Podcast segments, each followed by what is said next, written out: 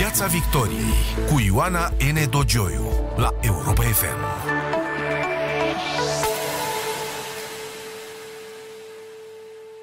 Bună seara, bine v-am găsit în uh, Piața Victoriei. Pandemia a fost, este o perioadă propice pentru corupție. Vigilență mai scăzută, panică, proceduri simplificate, încredințări directe.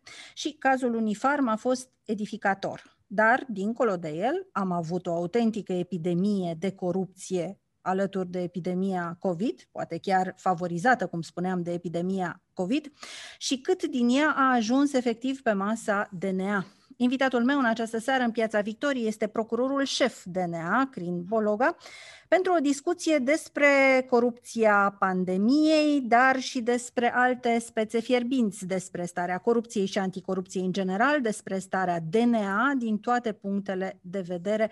Bună seara, domnule procuror șef Bologa, și mulțumesc că ați acceptat invitația.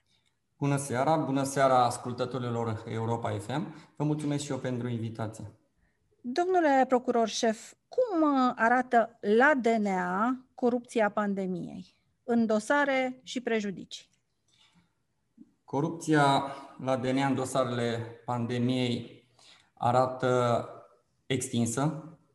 Dosarele, urmărirea penală este destul de greoaie, pentru că în majoritatea dosarelor, sau în cel puțin în cele importante, trebuie să facem, de exemplu, comisii rogatorii.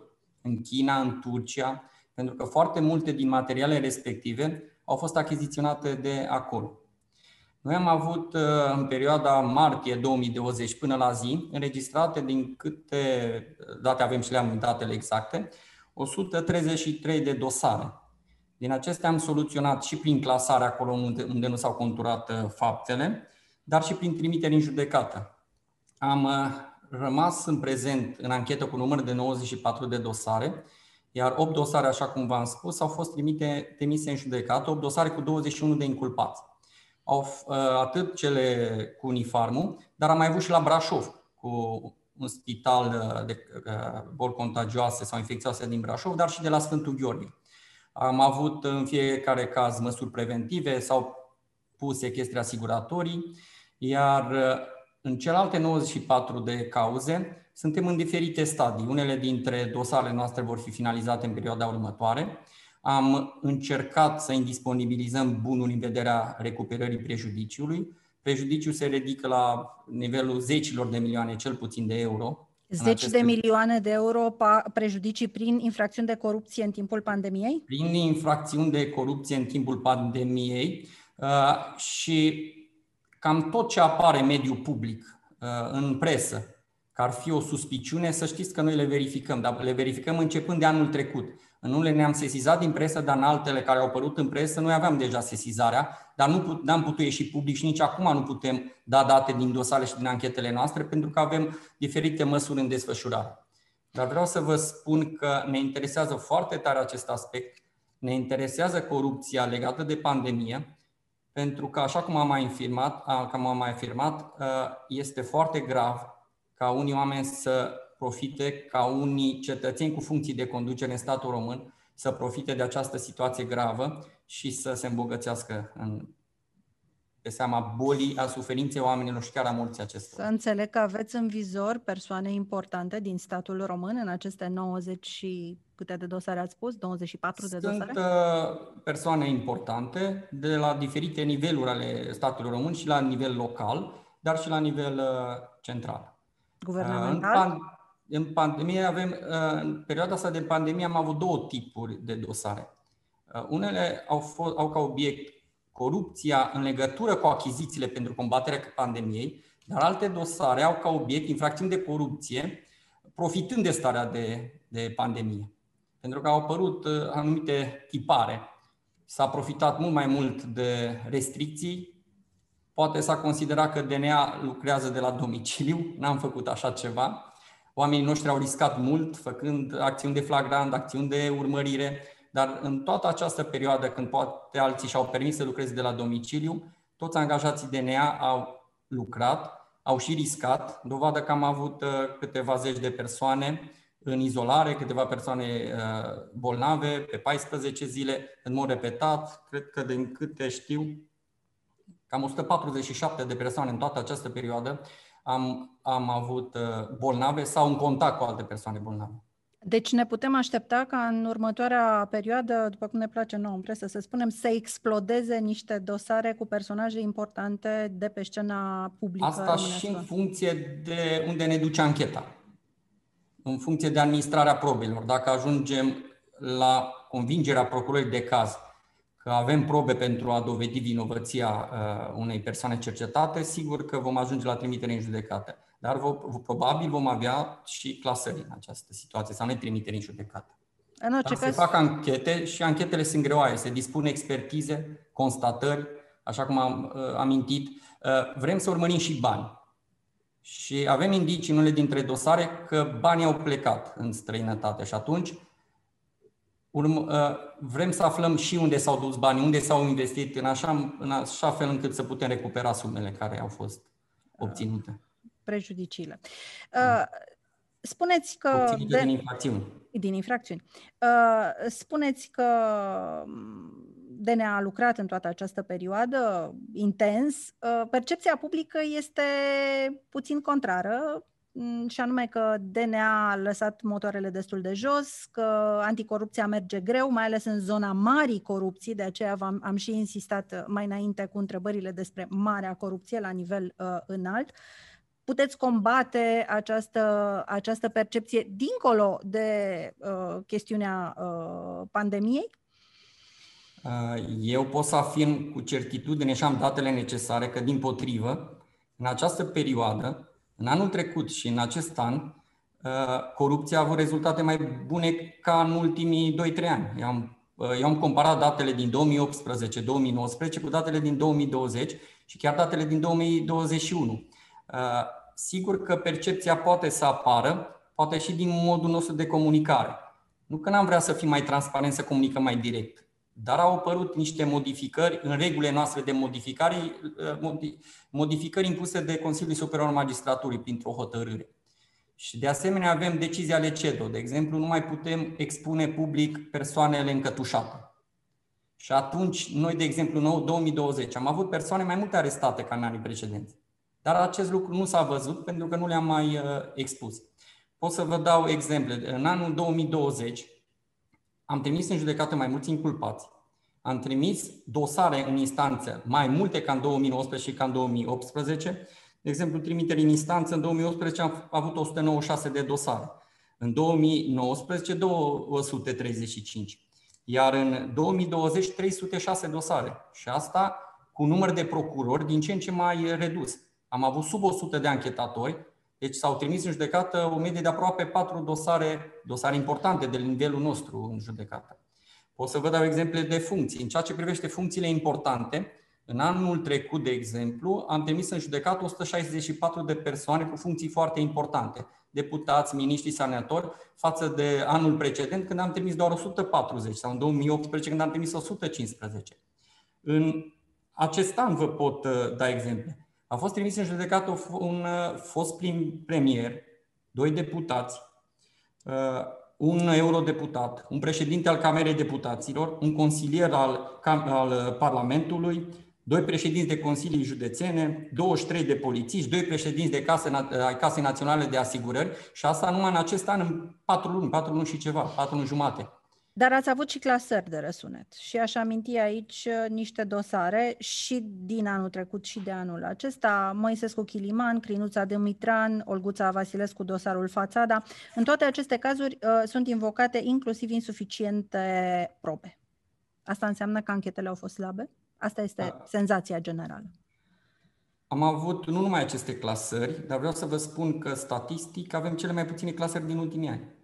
Avem un procent de trimitere în judecată peste tot ceea ce înseamnă Ministerul Public. Peste 13% din dosare soluționate anul trecut și în acest an s-au, uh, s-au finalizat cu trimitere în judecată. Și iar netrimitere în judecată sunt foarte puține în comparație cu anii trecuți.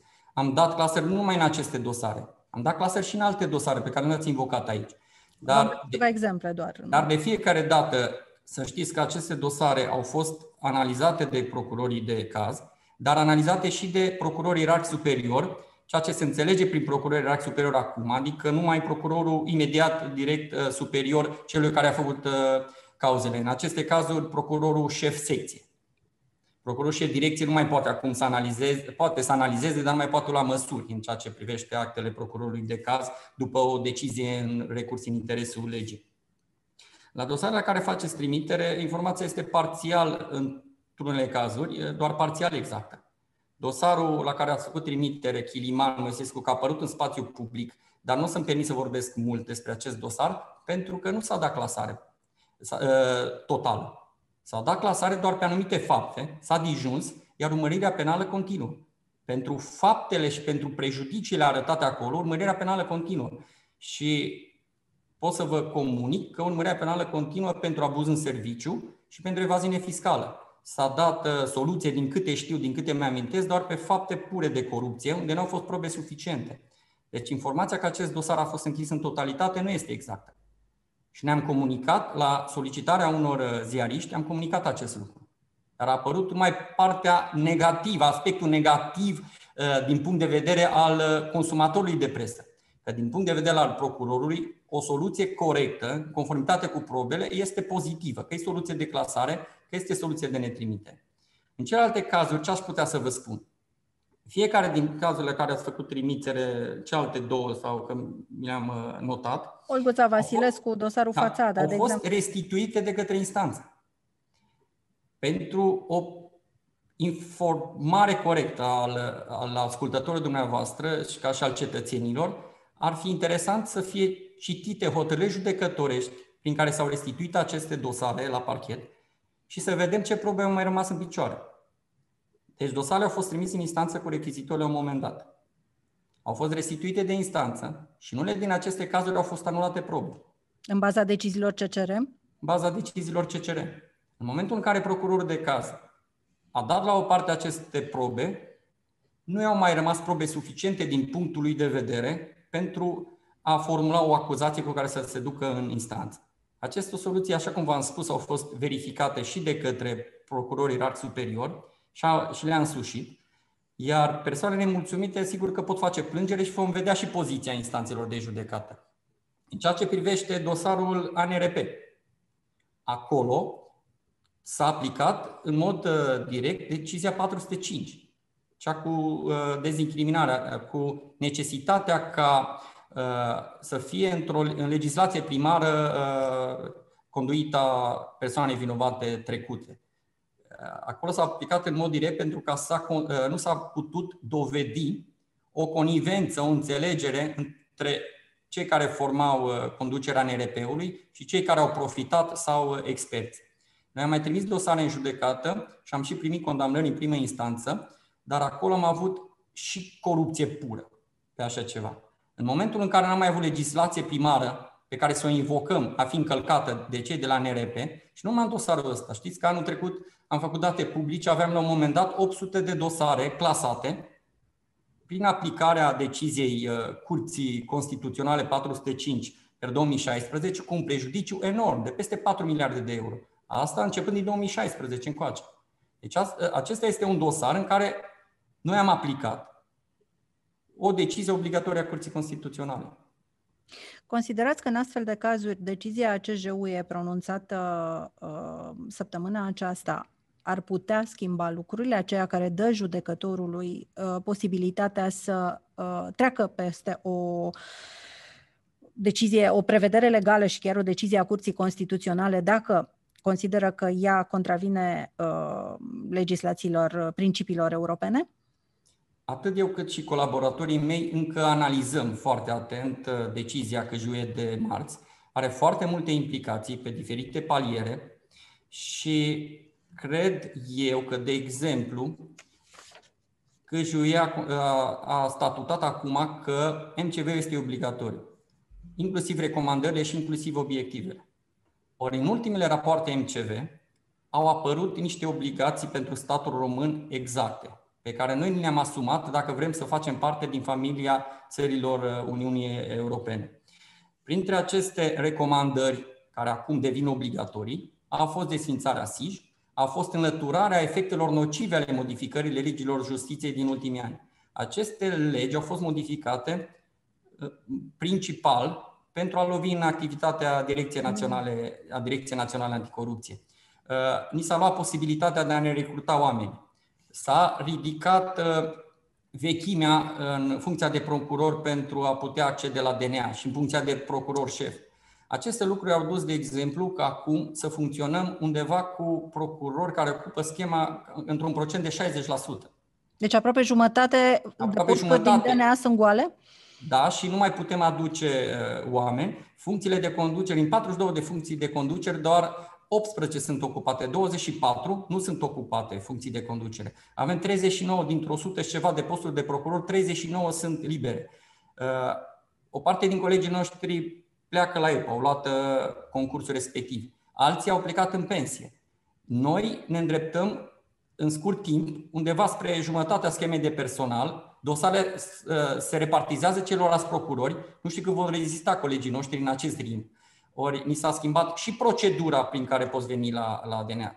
Uh, la DICOT a rămas la fel, poți să-și recruteze oamenii. Procurorii care doresc să vină la DNA participă la un concurs filmat, dat în direct, uh, un concurs uh, organizat de către secția pentru procurori al Consiliului Superior Magistraturii. Toate aceste modificări care au afectat lupta anticorupție sunt trecute în mecanismul de cooperare și verificare. Eu cred că toate aceste modificări vor trebui înlăturate de urgență, astfel încât obiectivul numărul 3 din mecanismul de cooperare și verificare, susținerea în continuare a luptei anticorupție la nivel înalt, să poate fi atins. De exemplu, eu cred și s-a și constatat asta, o să vedeți și raportul MCV care va trebui să apară în curând, că se apreciază acolo că lupta împotriva corupției la nivel înalt, în ceea ce privește activitatea DNA, a continuat cu bune rezultate, pentru că ne-am comunicat datele uh, Comisiei Europene. Dar, în ceea ce privește un segment al corupției la nivel înalt, corupția în justiție, nu mai avem niciun rezultat. Ori obiectivul numărul 3 înseamnă continuarea luptei împotriva corupției în toate domeniile. Este corupție la nivel înalt, aceea care există în sistemul de justiție. Eu cred că un fenomen redus, redus, dar există. Nu putea să fi dispărut dintr-o dată. Considerați că este acceptabilă desfințarea SIJ în condițiile uh, proiectului, așa cum a ieșit el din, uh, din prima cameră sesizată, din Camera Deputaților, uh, Uh, cu acel aviz pentru uh, trimiterea în judecată a magistratului, aviz din partea secției uh, pentru judecători, respectiv procuror, după caz a CSM?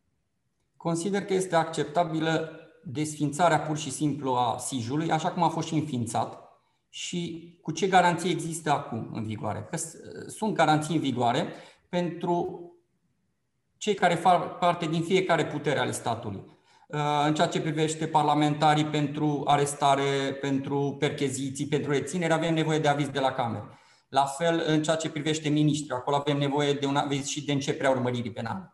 În ceea ce privește magistrații, uh, ei pot fi arestați, uh, reținuți, percheziționați doar cu aviz de la secțiile de procurori, respectiv de la secția de judecători, iar nu mai sunt nici suspendați din funcție ei sunt suspendați din, pot fi suspendați din funcție numai după ce dosarul iese din cameră preliminară. Deci suntem împotriva, eu sunt personal împotriva oricărei garanții suplimentare care ar deschide o cutie a Pandorei pentru că ar veni și celelalte putere ale statului să ceară acele garanții. Uh, eu cred că dacă noi, sistemul judiciar, nu avem încredere în sistemul judiciar și cerem garanții, atunci cum putem să cerem cetățenilor să aibă încredere în noi?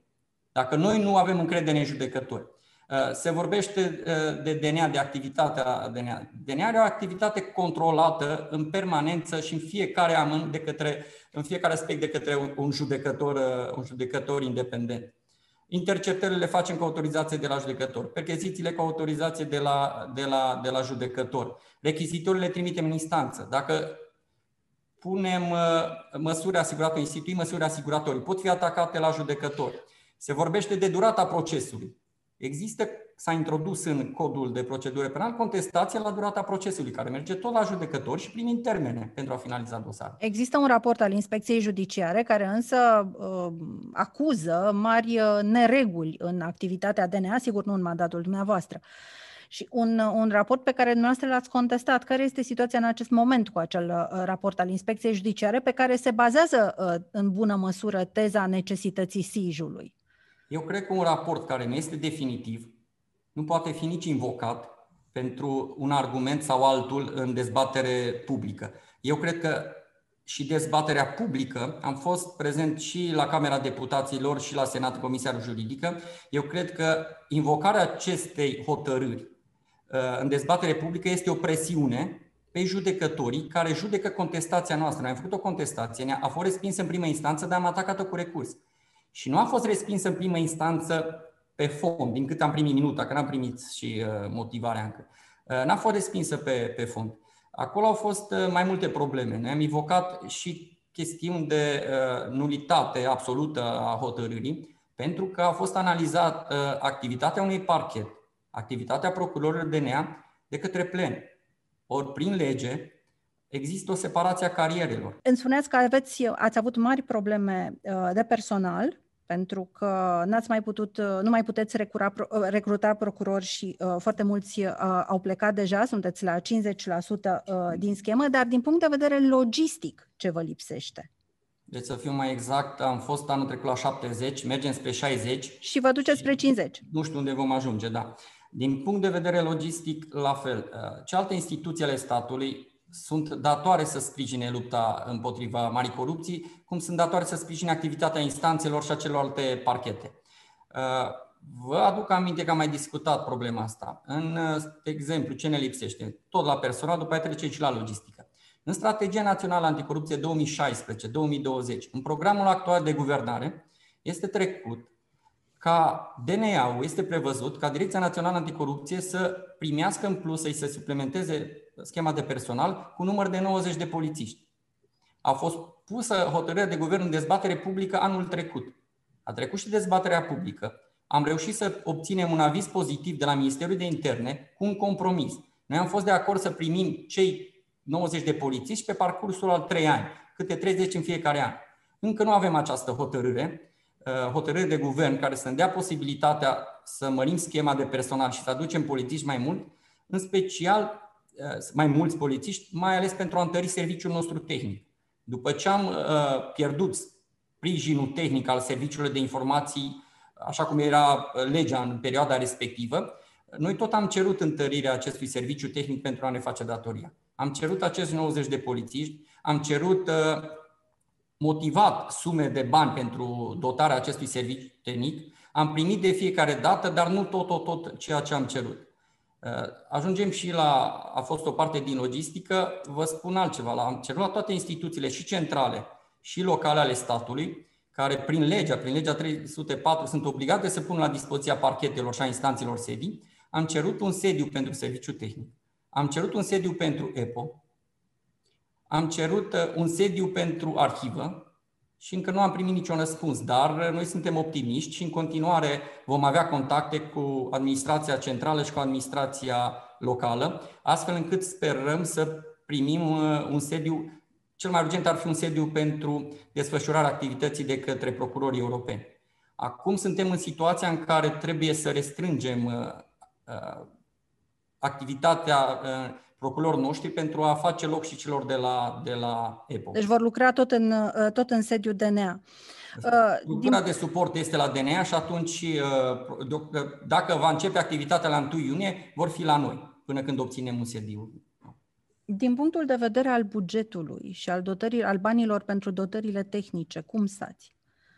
Am cerut sume de bani de care am avea nevoie, dar ni s-a tăiat din buget, dar probabil fiecare instituție publică pățește acest lucru, pentru că banii sunt limitați și atunci noi înțelegem și Ministerul de Finanțe, dar sperăm ca la rectificările bugetare care vor veni anul acesta să mai primim sume de bani. Noi am cerut și acum pentru rectificarea care probabil va fi în vara acestui an. Cât ați N-am cerut și cât ați primit? Acum în cifre exacte nu știu, dar pentru, nu ca ansamblu, pentru serviciu tehnic cred că am primit cam 10% din ce am cerut. Pentru serviciu 10% tehnic. ați primit din ce ați cerut pentru dotare tehnică a DNA-ului? Pentru dotare, pentru dotare tehnică, da. Dar pentru uh, care este prioritatea? Prioritatea este să asigurăm banii de salarii. Că dacă nu putem plăti nici Sigur. salariile, atunci nu mai lucrează nici procurorii și, uh, și pentru uh, cheltuielile de personal am primit banii și vom primi cu siguranță în continuare acest bani pentru cheltuielile de personal și pentru cheltuielile de întreținere curentă ca să putem... Da, dar ați spus pentru dotare tehnică. pentru, dotarea, pentru dezvoltarea serviciului tehnic. Ce aveți nevoie să cumpărați cu acei bani pe care nu i-ați primit? Cu 90% ce aveți, de, aveți nevoie să Uh, cumpărați? Noi vom face și publice, în momentul în care vom face achizițiile publice respective, uh, tehnică care să ne permită interceptarea audio-video ambientală, dar și comunicațiilor telefonice, ca să ne, ne ridicăm la nivelul partenerilor noștri europeni, la nivelul partenerilor noștri americani, la nivelul serviciilor noastre de informații care fac acest lucru. Ori uh, activitatea noastră de luptă împotriva corupției la nivel înalt, având în vedere sumele care se vehiculează, având în vedere cum afectează corupția funcționarea unui stat, mi se pare foarte importantă pentru ca statul să asigure aceste cheltuieli și aceste dotare, dotări tehnice. Noi le vom recupera. Numai anul trecut am avut prejudicii, sechestre, el produs și prejudicii reținute în dosarele noastre, din câte rețiun de 160-170 de milioane de euro. Dar aici numai dosare cu prejudicii. Cealaltă de corupție sunt separat, dar reluare de minte, trafic de influență. Deci noi suntem și un contribuabil al statului, suntem profitabili. La un buget de 40 de milioane de euro cât primim noi pe an, noi am, am stabilit prejudicii de în jur de 170 de milioane de euro anul trecut. Au ajuns la dumneavoastră niște dosare fierbinți, ca să zic așa, în ultima vreme, uh, unul emoțional, unul politic. Emoțional este dosarul, să zicem, generic al ursului Artur. Uh, care este încadrarea, ce trebuie, ce urmează să descopere uh, DNA și în cât timp credeți că veți putea ajunge la un rezultat în acest dosar? Uh, știți și dumneavoastră foarte bine că nu o să putem analiza dosarele aflate în lucru. Pot confirma doar că avem un dosar înregistrat cu acest fenomen. Înregistrarea este și începerea unor penale este pe abuz în serviciu și se verifică de către procurorul de caz împreună cu echipa lui condițiile în care s-au dat aprobările, în care s-a desfășurat uh, vânătoarea, să vedem dacă s-a încălcat legislație primară în România cu folos pentru altul și prejudiciu pentru, pentru statul român. Se fac uh, verificări cu urmărirea penală în rem. Și atunci uh, n-am primit o sesizare, din câte știu s-a sesizat colega noastră din oficiu și a și făcut uh, urmărire penală, dar nu pot să avansez niciun termen de finalizare, pentru că ar urma o presiune publică la fiecare termen care se apropie dacă terminăm dosarul sau nu terminăm dosarul și nu, nu știu soluția cu, și nu pot anticipa soluția. Iar de la DLAF ați fost sesizat uh, în chestiunea uh, domnului uh, Barna, verificărilor făcute de DLAF în uh, privința uh, domnului Barna. Din nou, aceeași întrebare, aveți o încadrare juridică în cât timp ați putea avea primele concluzii în acest dosar? Au fost trimise sesizări de către de la DILAF. Sigur că alte instituții a statului și nici DILAF-ul nu procedează de fiecare dată în momentul în care se sesizează DNA să anunțe public acest lucru. Pentru că un anunț public al unui, unor sesizări trimise la DNA s-ar putea să lipsească pe procurorul de caz de mijloace de administrare a probelor. Ce rost, are, mai are o, ce rost mai are o percheție, de exemplu, după ce s-a făcut public, avem un dosar sau altul? Dar mai putem apela oare la măsuri de supraveghere tehnice după ce s-a făcut public? Asta ca să lămurim cum a, s-a ajuns în spațiu public și uh, ce mai putem noi face. Noi vom încerca să lămurim acest dosar. Uh, sesizarea, mai ales că a venit de la DILAF, se referă la posibilitatea ca fondurile europene să fie fraudate pe anumite proiecte. Acest dosar este unul care a analizat proiecte de accesare a fondurilor europene dinainte de noiembrie 2017, deci va rămâne în continuare la Direcția Națională Anticorupție. Nu va, merge la, nu va fi trimis la EPO în vederea evocării competenței de către colegii noștri. Deci se fac verificări tot așa în REM pe infracțiunile de fraudă la fonduri europene prevăzute de 18 indice 1 și următoarele. Nu avem persoane suspecte, încă nu avem persoane inculpate, și nu știu cine este implicat pentru că procurorul este independent în ancheta lui. Dacă vor fi elemente de interes public care pot fi comunicate, vom face acest lucru. Ați început împărțirea uh, dosarelor cu EPO, procurorii i-ați împărțit deja, ca să zic așa, au plecat uh, uh procurori de la DNA la EPO. Dosarele care ar fi de competența uh, parchetului european vor fi declinate către parchetul uh, european. Care va fi procedura din momentul în care EPO își va începe activitatea? Avem niște criterii trecute în regulamentul de înființare și funcționare al EPO. Uh, așa cum am mai amintit, chiar și public, dosare cu prejudicii mai mari de 10.000 de euro, dosare cu evaziune fiscală care afectează bugetul Uniunii Europene. TVA, de exemplu, intracomunitar de peste 10 milioane de euro, astfel de dosare de peste 10 milioane de euro, că sunt mai multe criterii, să fie mai multe state implicate, să fie TVA-ul comunitar, intracomunitar, nu avem. În schimb, avem uh, în jur de 200 de dosare unde EPO ar putea invoca și ar putea, uh, ar putea reține dosarele. Procedura care am stabilit-o cu colegii noștri din Luxemburg și cu cei de aici a fost ca noi să identificăm aceste dosare, le facem o informare, aceasta e și procedura prevăzută de regulament, iar ei pot evoca competența lor și da, ă, în 5 zile. Mai pot prelungi acest termen încă 5 zile pentru a evoca. Dacă nu evocă competența sau dacă depășim zilele respective, Direcția Națională Anticorupție rămâne competentă. Deci am trimis, am, acum, statistic, chiar astăzi am primit datele preliminare, ar fi în jur de 200 de dosare pe care le vom trimite dar cu siguranță nu vor fi reținute, pentru că EPO uh, va reține dosare uh, peste 100.000 de euro, dar între 10.000 de euro prejudicii și 100.000 pot să ni le, să ne le trimite înapoi. De asemenea, sunt dosare unde prejudiciile nu sunt stabilite. Ori aici nu avem un criteriu, le-am trecut, uh, dar nu avem un criteriu prevăzut de regulament prejudiciile și atunci cred că va trebui să stabilim noi prejudiciile în vederea evocării. De asemenea, se pune problema ce facem cu infracțiuni în, în, în formă de tentativă. Și aici, pentru că vorbim de prejudicii acolo. Le vor evoca, nu le vor evoca. Acum, v-am spus, 200-200 ceva de dosare, urmează să le trimitem de la 1 iunie dacă intră în funcțiune, pentru că va trebui să fie un, o decizie a, a Comisiei Europene de începere activității. Și atunci le vom trimite în vederea evocării.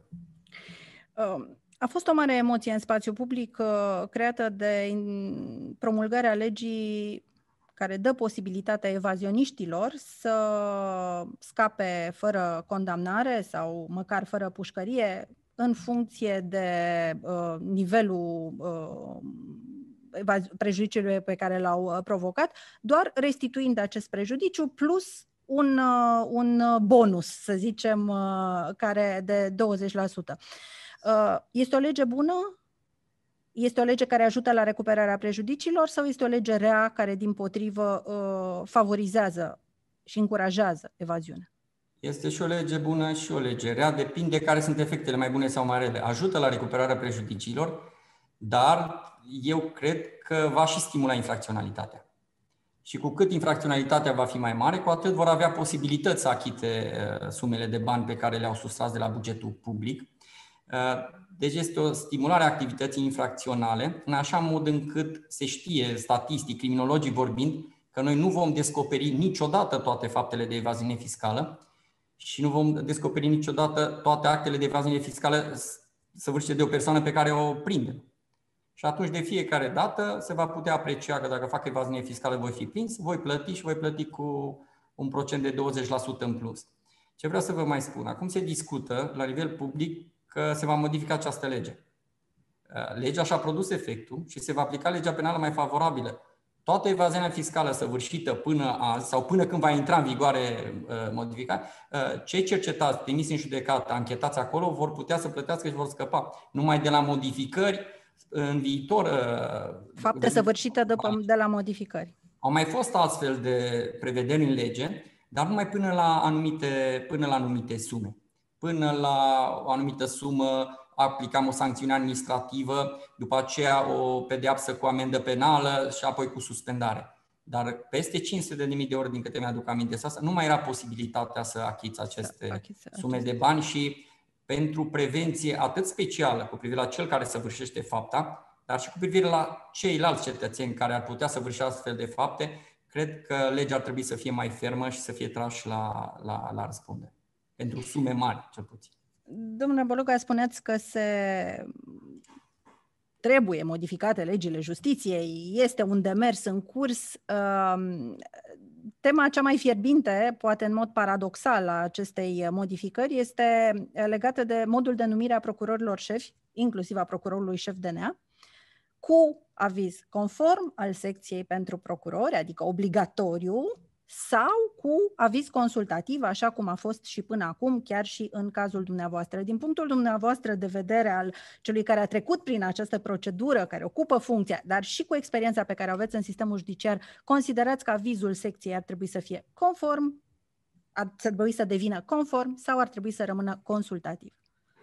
Au fost mai multe variante de lucru. Una dintre aceste eh, variante ați enunțat-o dumneavoastră cu aviz conform. O altă variantă ar fi propunerea să provină de la secția pentru procurori cu avizul conform al ministrului.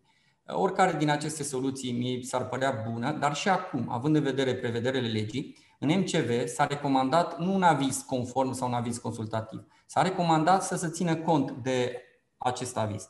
De exemplu, acum, dacă actualul ministru al justiției ar declanșa o procedură, și noi am avea nevoie de ea, de exemplu, pentru că avem trei secții la DNA, toate sunt ocupate prin delegare. Avem un post de adjunct ocupat prin delegare. Ne-am fi interesați de o astfel de procedură. Eu cred că ar putea fi declanșată și nu oprește nimeni ca celelalte instituții implicate să țină cont de avizul uh, Consiliului Superior Magistraturii. E vorba de o colaborare loială între instituții, e vorba de argumente și atunci eu cred că și înainte de a se modifica legea, s-ar putea ține cont de avizul uh, Consiliului Superior al Magistraturii. I-ați cerut domnului ministru să declanșeze procedura?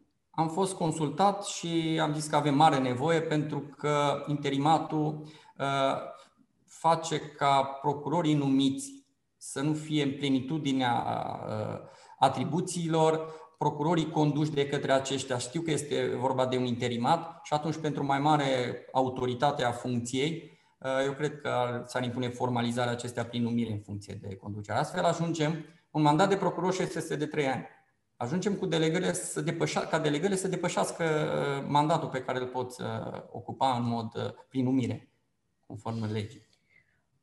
Domnule procuror șef Crin Bologa, vă mulțumesc foarte mult pentru acest interviu. Dragi prieteni, vă aștept din nou săptămâna viitoare la Europa FM în Piața Victoriei. O seară frumoasă să aveți! Mulțumesc tare mult și o seară frumoasă și dumneavoastră și ascultătorilor dumneavoastră. Piața Victoriei cu Ioana N. Dogioiu la Europa FM.